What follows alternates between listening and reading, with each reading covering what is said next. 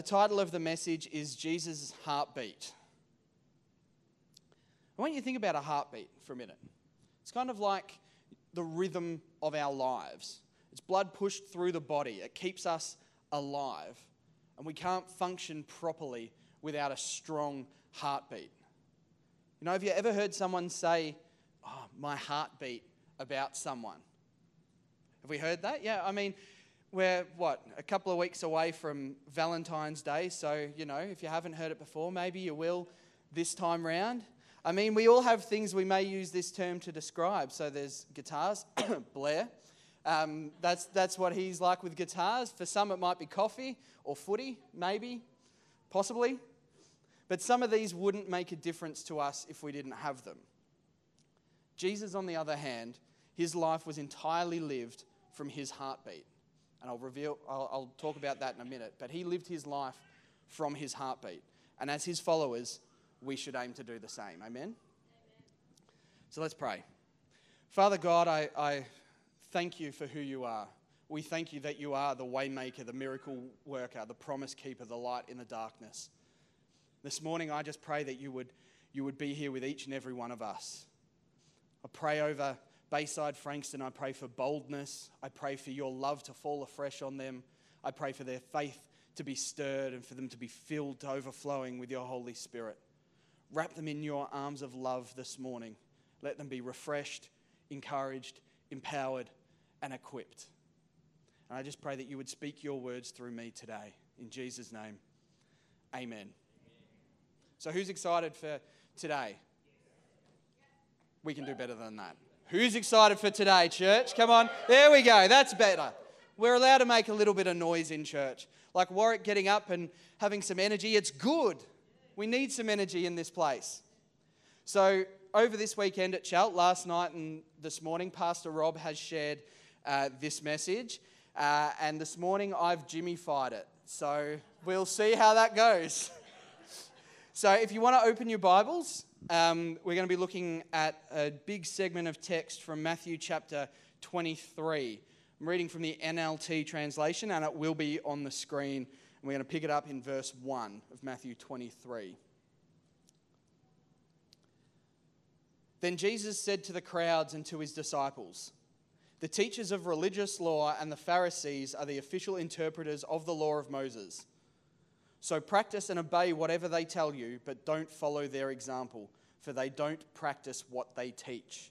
They crush people with unbearable religious demands and never lift a finger to ease the burden. And yes, I just want to preface this is Jesus talking, just in case you know your perception of Jesus is that it's just always gentle and nice. This passage is Jesus uh, talking.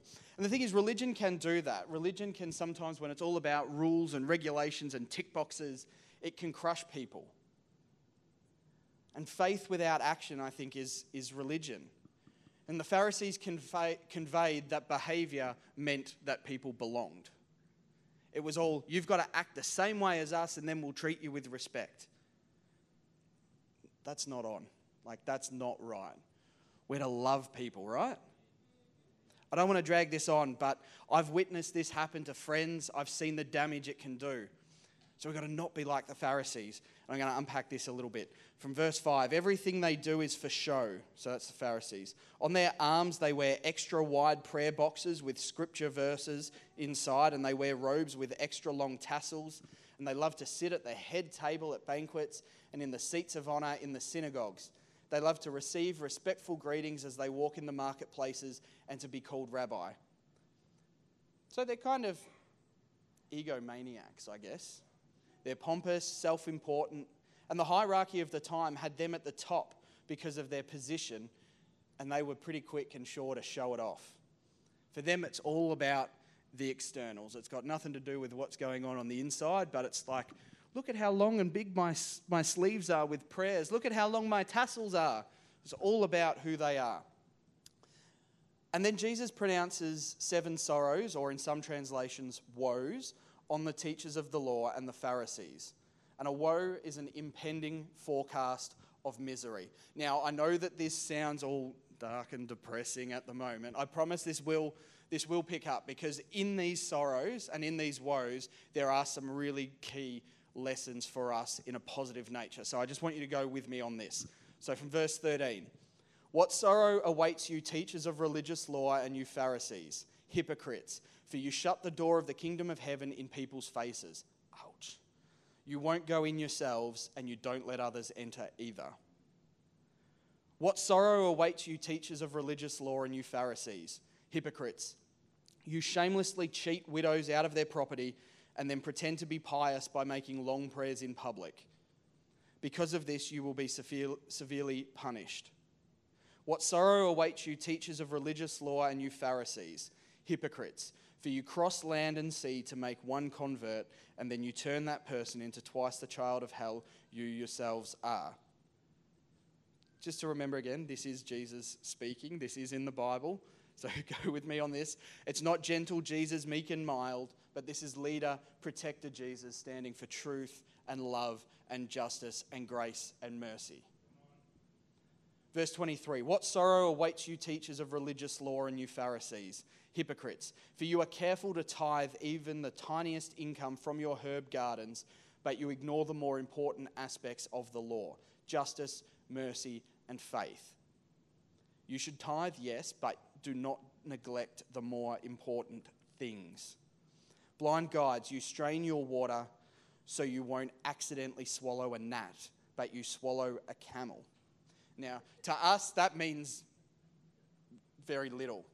But in Jesus' day, that would have been a roaring insult and joke. So the people sitting around would have been laughing hysterically at that. The Pharisees, on the other hand, would have been insulted and embarrassed, and shortly after they arrested Jesus, put him through a mock trial, beat him, and murdered him on a cross. So much so was that insult. Verse 25 What sorrow awaits you, teachers of religious law, and you Pharisees, hypocrites! For you are so careful to clean the outside of the cup and the dish, but inside you are filthy, full of greed and self indulgence. You blind Pharisee, first wash the inside of the cup and the dish, and then the outside will become clean too. So I read this as our heart and soul is more important than the externals. Doesn't matter who we are or where, where we're at, what our life has been like, it's what's on the inside. It's our heart for people, it's our heart for God. It's the character is above calling and position and ability. What sorrow awaits you, teachers of religious law, and you Pharisees, hypocrites, for you are like whitewashed tombs, beautiful on the outside, but filled on the inside with dead people's bones and all sorts of impurity. Outwardly, you look like righteous people, but inwardly, your hearts are filled with hypocrisy and lawlessness. And this is significant because Jesus is saying that they were unclean and therefore excluded in their society. They were the ones that were saying, dictating who was in or who was out. But this is Jesus saying, well, actually, you guys have got it wrong, and you're the ones that are actually on the outside. You know, we, we know those, those people, whether they're in church or outside of church, who think they're the in crowd. We know what they're like. They think that they're too good for everybody, that they're better than everybody. They exclude you because you look different or sound different or do something a bit different. That was the Pharisees. And Jesus came to change that culture. In verse 29, what sorrow awaits you, teachers of religious law, and you Pharisees, hypocrites! For you build tombs for the prophets your ancestors killed, and you decorate the monuments of the godly people your ancestors destroyed. Then you say, If we had lived in the days of our ancestors, we would never have joined them in killing the prophets. But in saying that, you testify against yourselves that you are indeed the descendants of those who murdered the prophets. Go ahead and finish what your ancestors started. And that's Jesus forecasting his own demise at the hands of the Pharisees. Snakes, sons of vipers, how will you escape the judgment of hell? I tell you the truth, this judgment will fall on this very generation. Okay, breathe. it's kind of full on, and you know, I f- feel a bit awkward reading that, but sometimes we've got to actually look at the negative to see the positive. And there's a lot of positive that comes out of this. You know, when Jesus says the judgment will fall on this generation, it happened 40 years after he said that. It was called the Great Tribulation, which started in mid AD 66 and finished in AD 70. And the armies of Rome, led by Prince Titus, destroyed Israel and sacked Jerusalem. the Holy of Holies, their temple was desecrated. So the things that made th- that gave them their office and their standing to make them be able to exclude or include people was destroyed. Their gold was melted and they flipped all the stones to scoop up the gold. And for the Pharisees, the temple desecration meant that they were separated from God. That was their hell. They were separated from God. When they had been the in crowd and the ones who could talk to Him, they were separated. So, question why was Jesus so scathing of the religious leaders of his day? And we've read all of these insults and the, the harsh language here. And it all has to do with a Latin expression, imitatio Dei, which is the imitation of God. And as followers of Jesus, that should be what we aim for. Question is, does it always happen that those who come in his name, do we imitate God? And so it's about this is what God is like. Now imitate him. It's also known as the imago Dei, the image of God, and we see that in Genesis 1:27 when he created man and woman in his image. We were created in the image of God, the imago Dei. And we're to express that image in the way that we live. So I want you to think about it. What's your thoughts on the imago Dei? Like when you think about God, what is the one thing, if you had to boil it down to one thing, what is the one thing that you see in God that you want to imitate? What's that one image of God that you want to reflect in your life? And Jesus taught about the Imago Dei. And his Imago Dei was compassion. In Luke 6:36 it says be compassionate just as your father is compassionate. For Jesus, compassion wasn't just one of many virtues just to, to tick off, but everything he did was encompassed in compassion. Compassion was Jesus' heartbeat, it was the lens and the paradigm through which Jesus saw all of life. He taught his followers to have this same imago Dei in their interactions with one another and the created world. And if we're to become like Jesus, then hopefully our hearts can beat with compassion too. And in the New Testament, the word for compassion was also written as love, more specifically, agape, which is active love or compassion, because compassion is a sign and an outworking of active love. And this was what drove everything Jesus did. So, compassion. So, you've got com, which means with, and Passio, which means to feel. So, compassion is to feel with. You know what that's like, you know. But in order to feel with somebody, you need to actually know the person. You need to, to, to know who they are, where they're coming from. We need to actually spend that time getting to know them so that we can feel with them. To not harden our hearts, to not close our hearts off, but be willing to feel with. And I reckon that you know, we do okay at that. You know, all of us have our moments where we could do it better, but I think we do okay. And that's what this world needs. We need to be able to feel with them rather than judging them and calling down the fires of hell and whatever we, we may do to judge people and ostracize them and alienate them. We need to feel with them. Let's let them experience the love of our Heavenly Father through us. Amen? in order to show compassion, we need to be willing to be vulnerable with people so we can feel with them. And I know for some of us guys, that can be tough. You know, Steve O and I, I think we're probably a little bit blokey blokes, but we've developed a friendship where we can be real and feel with each other through the stuff that we're going through. And that's the heartbeat of Jesus flowing through us. Because we're willing to go, you know what, might be uncomfortable, might be a bit awkward, but he's my brother. I'm going to stand with him. I want to feel with him. I want to journey with him. And so, as a church community, we need to be willing to feel with each other in order to love fully, to build up each other, to encourage each other. And compassion comes from the Hebrew word for womb. So, to feel the things of someone else in a deep way. The KJV mentions bowels, so essentially would say that your bowels would be moved for those who are suffering. I'll leave you with that picture to, to contemplate that. To be compassionate is to be like a womb, to give life to another, to nourish, to care for, and embrace, especially in times of suffering. And this comes from the core and the depths of who we are. It came from the core and the depths of who Jesus was, and being his followers it should come from the depth and the core of us. And that's what the Holy Spirit's for, because he helps us to actually tap into that.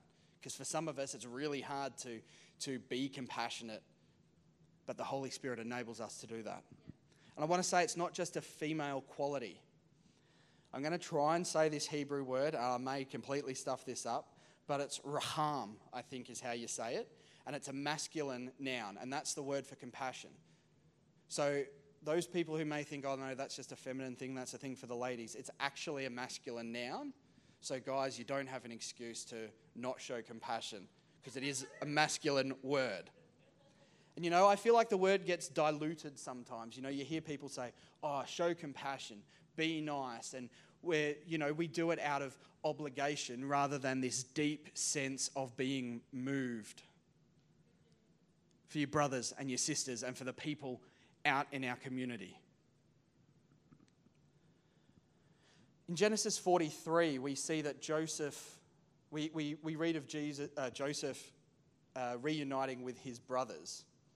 Um, and if you, you recap his story, as a 17 year old, they threw him down a well and basically sold him for slavery and told their dad that he was dead because they were jealous of him. Fast track 13 years, and Joseph's the most powerful person in Egypt, and his brothers and his family are coming to him because they need some help. And they don't recognize that it's him because he's now 30. And in Genesis 43:30 it says, "Then Joseph hurried from the room because he was overcome with emotion for his brother. He went into his private room where he broke down and wept." Raham. He was compassionate. He was wombed for his brother. And this particular brother was Benjamin, who was his only full blood brother. All his other brothers had different mums, but Benjamin came was from his mum and father as well. So he wombed his bro. You could say he was a womb man. Yeah, that fell just as flat as it did for Pastor Rob, so I'm happy with that. I'm happy with that. Uh, and then you think about God the Father in Jeremiah 31:20. It says, "Is not Israel still my son, my darling child?" says the Lord. I often have to punish him, but I still love him. I imagine parents, you've experienced that at some point that you love your kids, but you still have to punish them from time to time. Um, that's why I long for him and surely will have mercy on him. Raham. God feels deeply for his people.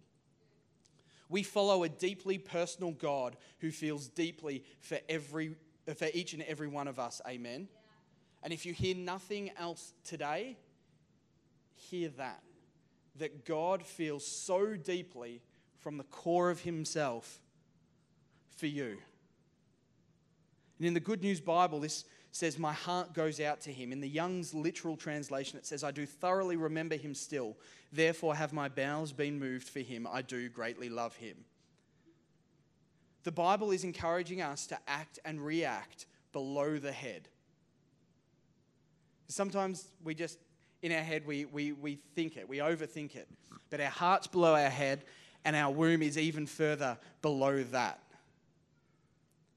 When we reflect the image of God, the Imago Dei, we will feel deeply the suffering of another person and be moved by that suffering to do something about it. For me, one of those things is mental health.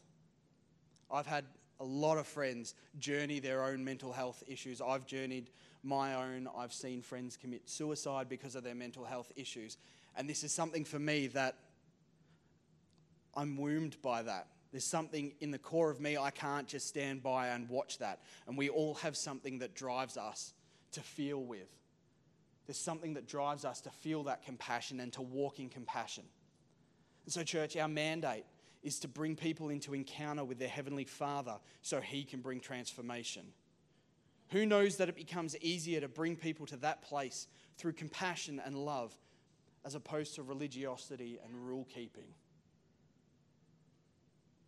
It's so much easier when we are inclusive, when we are letting people in and come and experience God than just putting up a sign going, if you are this, this, this, this, this, this, this, or this, you cannot come in.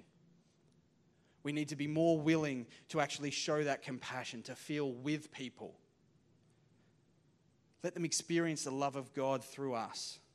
So, compassion is to feel as God feels, to act as God acts, to bring life and nourishment to others, to be compassionate just as your Father is compassionate. That was Jesus' Imago Dei, Jesus' heartbeat. And that is to be his followers' heartbeat too, if we are to become like Jesus. But that wasn't the Imago Dei of the Jewish world in Jesus' day. It was Leviticus 19:2. Be holy because I, the Lord your God, am holy. And so we see this constant clash in the Gospels of the Pharisees and their, their rule keeping and their tick boxes, and Jesus coming and just being like, you know what, I love you. You have value, you have worth. And it was completely countercultural, two different frames of reference. So, first century Jewish society was based on the purity system as outlined in Leviticus 11 to 26. If you're game enough, you can go and read those 16 chapters, but it's a, it's a bit of a hard read, so I'd you know, maybe have a coffee or three uh, while you're going through to get through it. Um, but it was all about people and things that were pure or impure, clean or unclean, righteous or sinner, in or out. By the time of Jesus, this had developed into an entire hierarchical social system much of which was dependent on a person's birth. I think we've got a couple of slides. So at the top of the chain were the priests and the Levites. They didn't choose that, they were born into that, and they were the top of the food chain. The Pharisees and other religious leaders was mostly by birth, but for some it was privilege because they were ticking all the check boxes. And you had Israelite men, Israelite women, obviously, there by birth, converts by choice because they're converting to Judaism. Gentiles, you're a Gentile by birth. Illegitimate and disabled, birth. Tax collectors and sinners, well, tax collectors is probably by choice because that was their profession. And for sinners, birth. But here, sinners does not refer to, a, to all people as in modern Christian belief. Sinners were a particular group of people that were considered to be at the bottom of society. They were impure, dirty people, untouchables, and the notoriously wicked. And that would feature people like the homeless, prostitutes, those with HIV, AIDS, you're sick and it's your own fault. All of those sort of things would be, in this system, would be considered at the bottom of the food chain. They couldn't interact with anyone. And Jesus came against this purity culture and replaced this culture with compassion. Now, hear me, purity is, is important, absolutely. There are things that we strive for when it comes to purity and holiness, but they should never be to the detriment of compassion and love for people. Purity culture was all about the external and the ego, not the internal heart relationship with God and living that out. The religious had nothing to do with sinners. Jesus hung out with everyone. But we read a story about him spending time at, with tax collectors and sinners there's one night he's having dinner with the Pharisees, and a woman comes and washes his feet. Now, this woman would have been excluded on, on the outer. And the Pharisees were outraged. They would have been like, if he was really a prophet, he'd know who this woman was and not allow her near. Instead, Jesus forgives the woman. He shows love and compassion.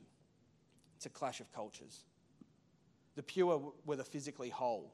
The impure whether disabled or maimed, the chronically ill, lepers, eunuchs, shepherds, and other unclean professions, and the abjectly poor. Men were thought of as being purer than women. Women were considered to be second class citizens who were frequently unclean because of childbirth and the monthly menstruation cycle and would need to go through purification to be able to be considered clean. All Gentiles were impure and unclean all the time simply because they weren't born Jewish. Imagine that in society today. Oh, you're not born Australian. You're unclean. You're impure. You're not welcome. What? I love the fact that we're in a church where there are so many different nationalities and cultures represented. I love it. I don't understand the exclusion. Even, you know, it was a terrible system. And unfortunately, it does still happen in some places. For me, um, you know, this, this is a legitimate term. I know some people might think it's swearing, but back in the days, I'm considered to be a bastard because I was born out of wedlock. And so I was lucky enough that it was at the end of, end of the 80s that it wasn't as big of a taboo no no. But my parents copped it for a little while. I copped it through high school a little bit still because I was born outside of wedlock. It may not be that today, but there are other things where we ostracize and exclude people. We need to not allow ourselves to be stuck in the purity culture, but move into that compassion culture. Yeah. To extend a hand to our brothers and sisters no matter the differences. It is countercultural, but it is also transformational. I think we do okay, but we can never show too much compassion. And the pure were often wealthy because wealth was seen as a blessing from God. And the whole system was that you could go into, into the temple and you put some coins in and get a blessing, and then you're clean and pure.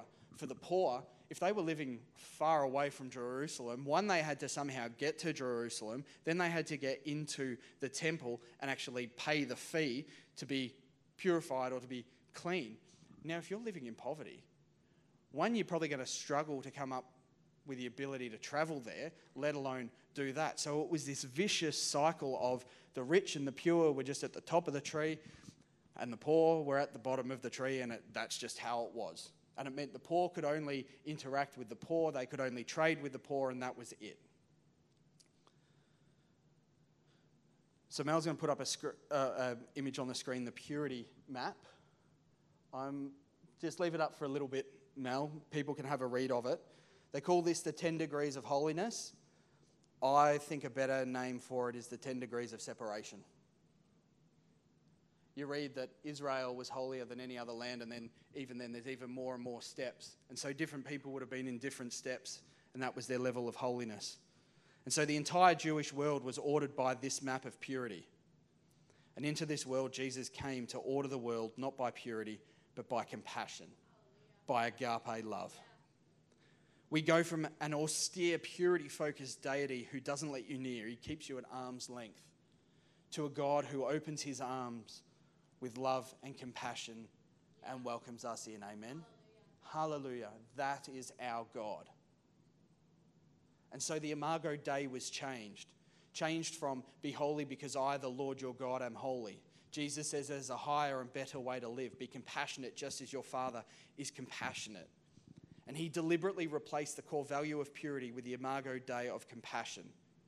That is the dominant quality of God's character Compassion is Jesus' heartbeat, and compassion is to be the prevailing characteristic of a community that mirrors God. At Jesus' death, the temple veil was torn. That big thing of separation was torn. That was God's welcome sign to the world that you are loved, you are valued, you have a place in my house. There is no separation between us and God. Amen. Uh, Galatians 3:28 says, "There is no Jew or Greek, slave or free, male or female, since you are all one in Christ Jesus." I think that says it all. That's Paul writing after the fact of what Jesus has done. Paul got it, so we need to get it. And that's why Bayside Church's mission statement is so powerful, vital, and biblical. Our mission is to be a Christian community who work together for justice, mercy, and faith. And we've been asked, why did we put faith last? Because that's what the Bible says. For the scripture that it's from, it says in Matthew 23 23, uh, for you are careful to tithe even the tiniest income from your herb gardens, but you ignore the more important aspects of the law justice, mercy, and faith. But just because it's last does not, does not mean it is less important. You know, you think about Paul, he says, we have faith, hope, and love, but the greatest of all is love. But we are to do justice, mercy, and faith. Don't be focused on your externals or the externals of others. Focus on love and compassion what's on the heart. Don't be pedantic about purity, but careless with compassion. For example, you know, they were the Pharisees in that scripture were so focused on people tithing and how much, but they've forgotten about justice, mercy, and faith. Let's be a compassionate people. And I love our church and the fact that we are focused on courageous love, empowering people, and that we work together for justice, mercy, and love. And we have a, the ability as Christians here today to choose to break the purity culture if it exists in us and to live with a love and compassion that brings people in. Amen.